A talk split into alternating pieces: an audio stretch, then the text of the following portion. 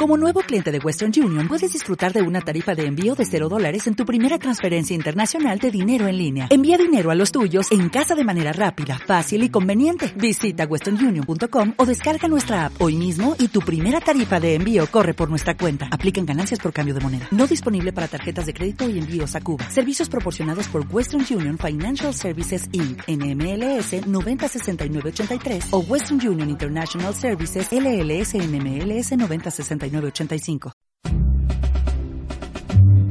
Bienvenido a Radio Libertad Constituyente. Un programa de análisis político para la acción, creado y dirigido por Antonio García Trevijano. Un espacio cultural e informativo donde el ejercicio de la lealtad, la verdad y la libertad superan lo políticamente correcto para promover la democracia formal.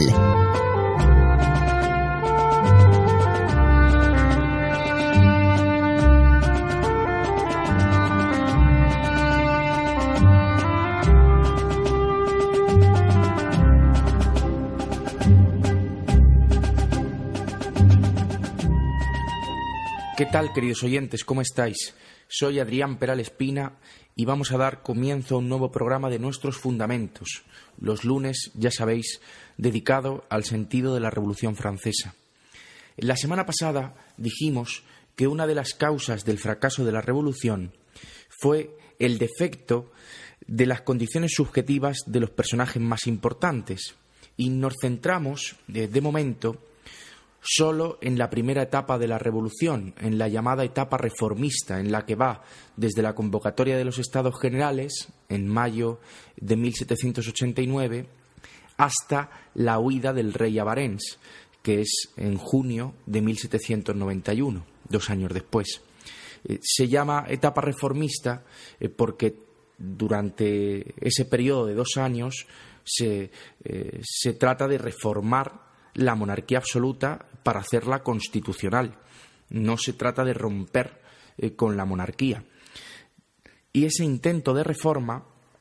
fracasó, aunque sería injusto no reconocer mm, sería injusto no reconocer que cosechó conquistas históricas para la humanidad y para la historia de la política, como por ejemplo la Declaración de los Derechos del Hombre que examinamos en el programa de hace 15 días, que fue de agosto de 1789, o la conquista del poder legislativo para la nación, que también fue un hito eh, innegable, que la nación tuviese el derecho a nombrar a los diputados que legislaran, aunque el rey eh, mantuviese el poder ejecutivo y además el derecho de veto. Es decir, que aunque fueron unos hitos innegables para la historia de la humanidad, lo que sucedió en esa primera etapa de la revolución con la Declaración de los Derechos del Hombre, con la conquista del poder legislativo por parte de la nación, con la conquista de, una de casi una separación de poderes entre el poder ejecutivo y el poder legislativo. Digo casi porque no fue una monarquía eh, la que se consiguió constitucional absoluta, porque el rey siguió manteniendo un derecho de veto frente a la Asamblea. Pero con todo, incluso con ese derecho de veto, eh, esta primera etapa reformista eh, conquistó mm, unos hitos eh, históricos y unos triunfos que son innegables. Pero la reforma no pudo consolidarse porque después de la huida del rey Abarens, como ya analizaremos más adelante, y la ficción y la mentira de la asamblea diciendo que el rey no había huido, sino que había sido raptado, y esto lo puso por escrito la asamblea en un decreto que lo llamamos el decreto mentiroso de 15 de julio de 1791, ese hecho cambió por completo eh, los designios, el futuro de los acontecimientos y hizo imposible que la, que la reforma fuese posible, es decir, que el Luis XVI aceptase una reforma de la monarquía y pudiese encabezar los acontecimientos posteriores. Bien, pues digo que en esta primera etapa reformista que digo que fracasó y, una de las razones de ese fracaso fue la conducta del, del propio Luis XVI, pues para analizar eh, ese fracaso eh, quisimos analizar a los personajes más importantes de esta primera etapa. Y vimos la semana pasada eh, al conde de Mirabeau, hablamos también algo de, de Sieyes y de Lafayette, y tendremos que hablar también, como digo, de Luis XVI, que fue eh, uno de los primeros culpables de que esta primera etapa de la revolución, con él a la cabeza, con él como rey, no pudiese eh, llevarse a cabo. esta primera etapa reformista de, mm, de la Revolución Francesa. Pues la semana pasada eh, analizamos, digo, al conde de Mirabeau y vimos que fue un agente de la reacción, mm, sí, un agente de la reacción que se vendió a la corte, que sirvió a los intereses de la corte y del rey bajo la impostura, bajo la apariencia de defender a los de la nación, fingiendo ser un representante reformista del tercer Estado, en realidad Mirabeau lo que trató de hacer es frenar la revolución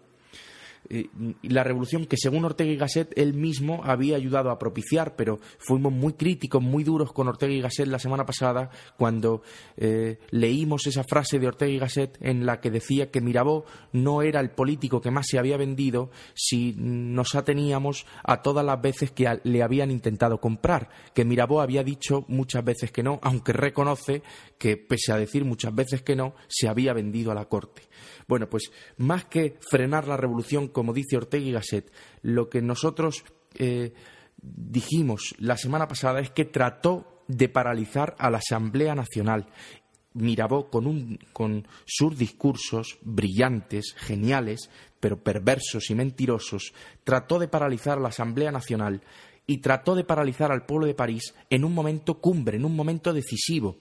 en el momento en el que Luis XVI había tomado la decisión de dar un golpe militar contra el pueblo de París después de la sesión real de 23 de junio de 1789. En esa situación en la que el pueblo de París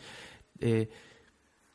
prepara la defensa contra el ataque que todo el mundo ya sabía de Luis XVI, en ese momento Mirabeau trata de paralizar al pueblo, de paralizar a la asamblea y de allanarle el camino al rey y a su golpe militar eh, que estaba preparando. Y esto, que es, mm, eh, que es el ejemplo de la inmoralidad de Mirabeau, de la doblez de Mirabeau, de la traición de Mirabeau al pueblo de París y a la Asamblea, es visto por Ortega y Gasset como eh, un ejemplo del político y del arquetipo del político y fue lo que traté de denunciar la semana pasada. Y esta semana quiero seguir continuando eh, con, esta, mm, con este tema y quiero seguir hablando del defecto de las condiciones subjetivas de los personajes más importantes de la Revolución. Y quería leeros la página 25 y 26 del primer libro de Teoría Pura de la República, que sabéis que es la actualidad de la Revolución Francesa y que se va a editar de nuevo bajo el nombre del sentido de la Revolución. Bien, pues dice la página 25 mm, lo siguiente. Dice, la hipótesis del defecto de condiciones subjetivas se reduce en realidad a la, a la, falta de talento de los constituyentes. Se refiere don Antonio a los diputados de la Asamblea Constituyente. La simulación de Luis XVI estuvo fomentada por la táctica de la ficción de la Asamblea, empeñada en salvar la monarquía creando, ante la opinión pública, la imagen de un rey cuyo corazón deseaba regenerar su reino, pero cuya cabeza seguía los perversos consejos de la corte y la aristocracia. Como diseñador de esta imagen piadosa, Mirabeau alcanzó la apoteosis de su genialidad para el engaño. Son los discursos que leímos eh, la semana pasada. Y eh, cómo trataba Mirabeau de eh, demostrar a un rey con un buen corazón, y que cuando se equivocaba no era mm, porque el rey fuese malo, sino porque escuchaba a unos consejeros que no le decían lo correcto. Sigue don Antonio diciendo, el talento político se distingue por su capacidad para tomar y no perder la iniciativa en la dirección de los movimientos constituyentes de un nuevo orden. Basta tener un conocimiento somero de la primera etapa de la Revolución Francesa para saber que la Asamblea, salvo en los seis días siguientes al golpe de mano de Sieyes del 17 de junio para usurpar la soberanía nacional, se refiere al golpe que dio Sieyes, eh, donde el tercer Estado se autoproclamó Asamblea Nacional, llamó a la nobleza y al clero para que se uniesen a él y declaró la rebeldía fiscal eh, autorizando provisionalmente el pago de impuestos mientras la Asamblea no fuese disuelta. Bueno, pues dice que salvo en esos seis días siguientes al golpe de mano de Sieyes para usurpar la soberanía nacional, jamás la Asamblea tuvo la iniciativa en el proceso que la transformó en constituyente, aunque sí tuvo el inteligente oportunismo de rentabilizar políticamente junto con el rey las explosiones de violencia y las iniciativas criminales de unas turbas urbanas abandonadas a su suerte. Se refiere aquí don Antonio a los acontecimientos, a los eh, crímenes del 14 de julio, de la toma de la Bastilla, que esos crímenes fueron después santificados en un Tedeum por parte de toda la clase política, lo veremos más adelante. Dice, esto no quiere decir, en modo alguno, que la Asamblea no contase con hombres extraordinariamente dotados para la retórica. Eso, desde luego. Los eh, personajes de la Revolución Francesa son. Mm, hay muchísimos personajes apasionantes por su inteligencia, por su carácter, pero, dice don Antonio, aunque esto es verdad, sí demostraron, lo que sí demostraron es que no lo estaban, no estaban dotados para dirigir una revolución política ni para anticiparse y prevenir el comportamiento de las masas. Y sigue don Antonio luego en la página siguiente, dice, la Asamblea Constituyente fue víctima de la brillante y profunda inmoralidad sin fondo de Mirabeau, adorado, aplaudido y no seguido, de la enfermiza vanidad, pavor al pueblo, dogmatismo intelectual y oportunismo personal del abate Sieyes, seguido y no aplaudido, de las intrigas y maniobras estériles del duque de Orleans, ni aplaudido ni seguido, del formalismo jurídico del honrado Munier, respetado y abandonado, y de la manía de grandeza y mediocre inteligencia de Lafayette, admirado, querido y no escuchado. Sigue don Antonio diciendo que la comparación entre los tenores políticos de la Asamblea y los talentos de la Revolución Americana Washington, Jefferson, Adams, Hamilton, Madison, induce a pensar en una causa social que explique el defecto de condiciones subjetivas para la acción política revolucionaria, tanto en la etapa reformista del Estado, se refiere a esta primera de, la que yo os he hablado, la etapa reformista, la que va desde los Estados Generales en mayo de 1789 hasta la huida del rey a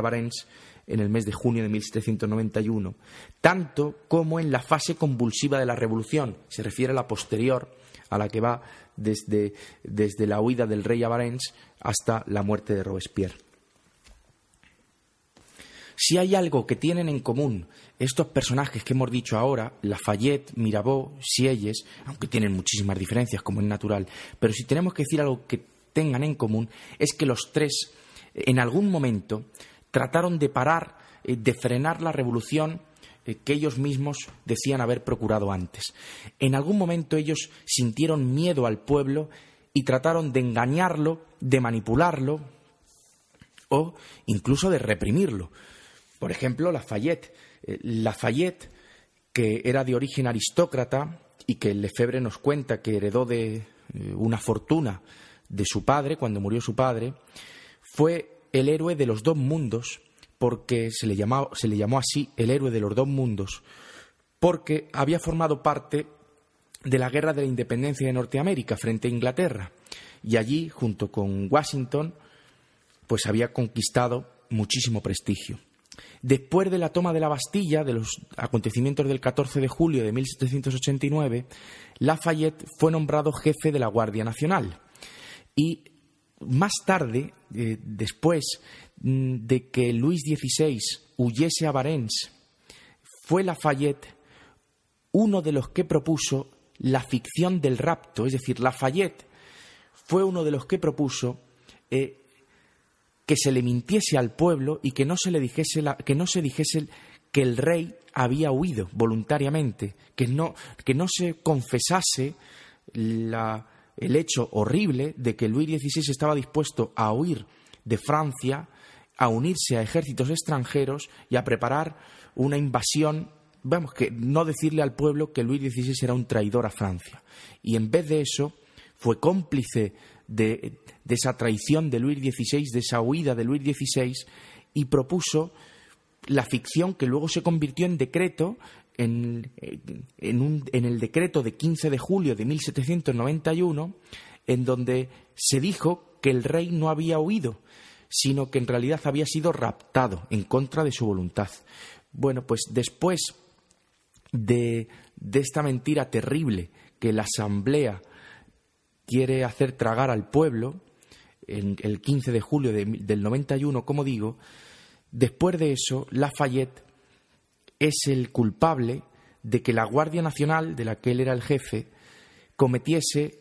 los crímenes del 17 de julio de 1791. Fijaros, los ciudadanos eh, parisinos se manifestaron, unos 5.000, se manifestaron en el campo de Marte en contra de este decreto mentiroso del 15 de julio del 91, es decir, en contra de la ficción de que el rey había sido raptado, y demandaban la abdicación del rey, que es lo menos que se podía pedir después de que el rey ah, hubiese huido mm, de París con la intención de atacar Francia. Bueno, pues mm, Lafayette es culpable, y en esto se parece a Mirabeau, de haber de tratar de engañar al pueblo primero, y Lafayette se puede decir que llegó más lejos porque es el culpable de la represión Mm, del pueblo y de que a partir de ese momento la suspicacia del pueblo hacia su clase política, más que suspicacia, la desconfianza de la clase, del pueblo hacia la clase política fue total. Y la,